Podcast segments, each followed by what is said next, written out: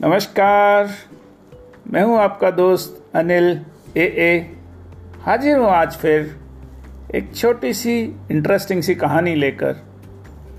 मुझे उम्मीद है मेरी छोटी छोटी कहानियाँ आपको अच्छी लगती होंगी। यदि आप कुछ और सुनना चाहें तो प्लीज़ मुझे बताएँ। मैं कोशिश करूँगा लेकर आने के लिए।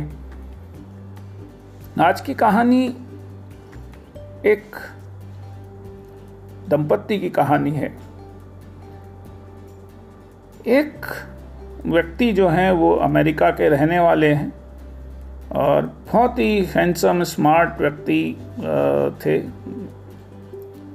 और ये एक आईटी कंपनी में काम करते थे और बहुत ही इंटेलिजेंट शार्प दिमाग के व्यक्ति।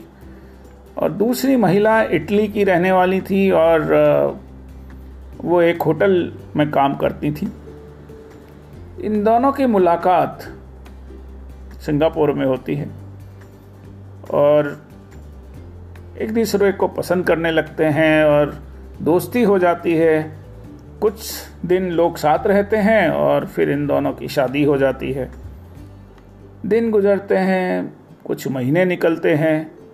दोनों कभी बीच पर घूमने जाते, ठंडी हवा और अपने साथ को बहुत अच्छे से जीते। ऐसे ही समय निकलता गया और धीरे धीरे कुछ अनबन सी शुरू हुई और ये दोनों फिर एक काउंसलर से संपर्क करते हैं कि बहुत ही इनके बीच में आपस में मन मुटाव हो जाता है और आपस में बहुत लड़ाइयाँ हर रोज होने लगती हैं। और लगभग अब इनकी शादी को तीन साल हो जाते हैं। ये ऐसे ही खटपट खटपट करते चलता जा रहा है और ये काउंसलर भी बहुत परेशान। लगभग छः महीनों से इन काउंसलर के पास ये दोनों हस्बैंड वाइफ आ रहे हैं, पर समाधान कोई निकलने का वही नहीं ले रहा है। और दोनों अब ये कहते हैं कि अब हम एक दूसरे के साथ रह ही नहीं सकते।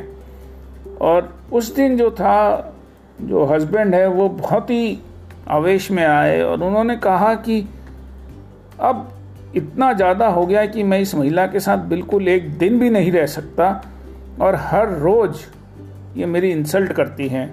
हर रोज़ इनके, मेरे मेरे लिए इनकी कोई इज़्ज़त ही नहीं है और अब मैं ये बर्दाश्त के बाहर है। अब मैं इनके साथ रह ही नहीं सकता। तो काउंसलर ने कहा कि अच्छा आपको कब से लग रहा है कि ऐसा होना शुरू हो गया है? तो उस व्यक्ति ने कहा कि कुछ समय हुआ और, पर एक दिन की बात है कि इन्होंने मुझे जो है ब्रेड का जो होता है, जो लोफ होता है, उसका ये मुझे लास्ट वाला हिस्सा देती हैं निकाल के। और हमारे घर में तो जो है साहब ये जो हिस्सा है, इसको हम जानवरों को खिलाया करते थे या किसी को भी ऐसे ही फेंक दिया करते थे, हम इसको कभी खाते ही नहीं थे। तो ये जो है मुझे, मेरी जो इस घर में स्थिति है वो जानवरों की तरह है। और वो फिर रोने लगते हैं, क्या ना, बताइए, ये कोई तरीका है? ये मुझे जानवरों की तरह ट्रीट करती हैं, हर रोज़ मेरी इंसल्ट करती हैं। और उधर ये बात सुन के जो पत्नी थी, वो रोने लगती हैं। वो कहती हैं कि, हमारे यहाँ तो मैं इटली से हूँ। हमारे यहाँ तो ये जो हिस्सा है ब्रेड का, उसके लिए हम चार भाई हैं भाई बहन हैं। हम लोग आपस में लड़ते थे कि ये वाला जो क्रिस्पी पार्ट है, जो कोने वाला हिस्सा है, ये मैं खाऊँगा, ये मैं खाऊँगी। और हमारे लिए तो इस ब्रेड के हिस्से में सबसे महत्वपूर्ण हिस्सा जो है, वो कोने वाला माना जाता है लास्ट वाला माना जाता है। और मैं तो इनको प्यार में ये जो हिस्सा है, ये दिया करती थी। और मुझे ये बात ही नहीं पता थी कि ये इसको, बल्कि मैं तो सेक्रीफाइस करती थी। मेरा बहुत मन करता है कि मैं अंतिम वाला इच्छा हिस्सा लूँ और पर मैं इनको प्यार में और सत्कार में और सम्मान में, मैं जो हिस्सा इनको देती थी और दोनों अब रोने लगते हैं और हस्बैंड जो हैं वो बड़े शर्मिंदा होते हैं और वो उनसे माफ़ी मांगते हैं। बोलते हैं, मुझे ये बात पता ही नहीं थी, मैं इसका कुछ और मायने निकाल रहा था। मैं सोच रहा था कि आप मेरी इंसल्ट कर रहे हो। और वो दोनों बड़ा पश्चाताप करते हैं। और फिर उसके बाद उनकी पुनः जो रिश्ता है, वो जो टूटने के कगार पे था, वो फिर से एकजुट हो जाता है। ये छोटी सी कहानी है, पर अगर हम इसको गहराई तक देखें तो ना जाने कब हम एक दूसरे की जो भाषा है, जो संवाद का तरीका है, और कई एक दूसरे के एक्शन से ना जाने हम क्या क्या जज कर लेते हैं, उसके मायने कुछ और निकाल लेते हैं। जो कि होते ही नहीं हैं।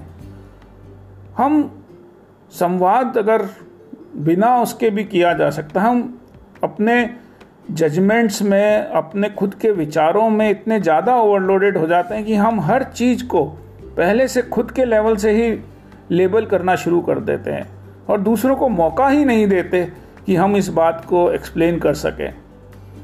हम वैल्यू ही नहीं करते दूसरों के जज्बातों की, कई बार अंधकार में इतने ज़्यादा खो जाते हैं।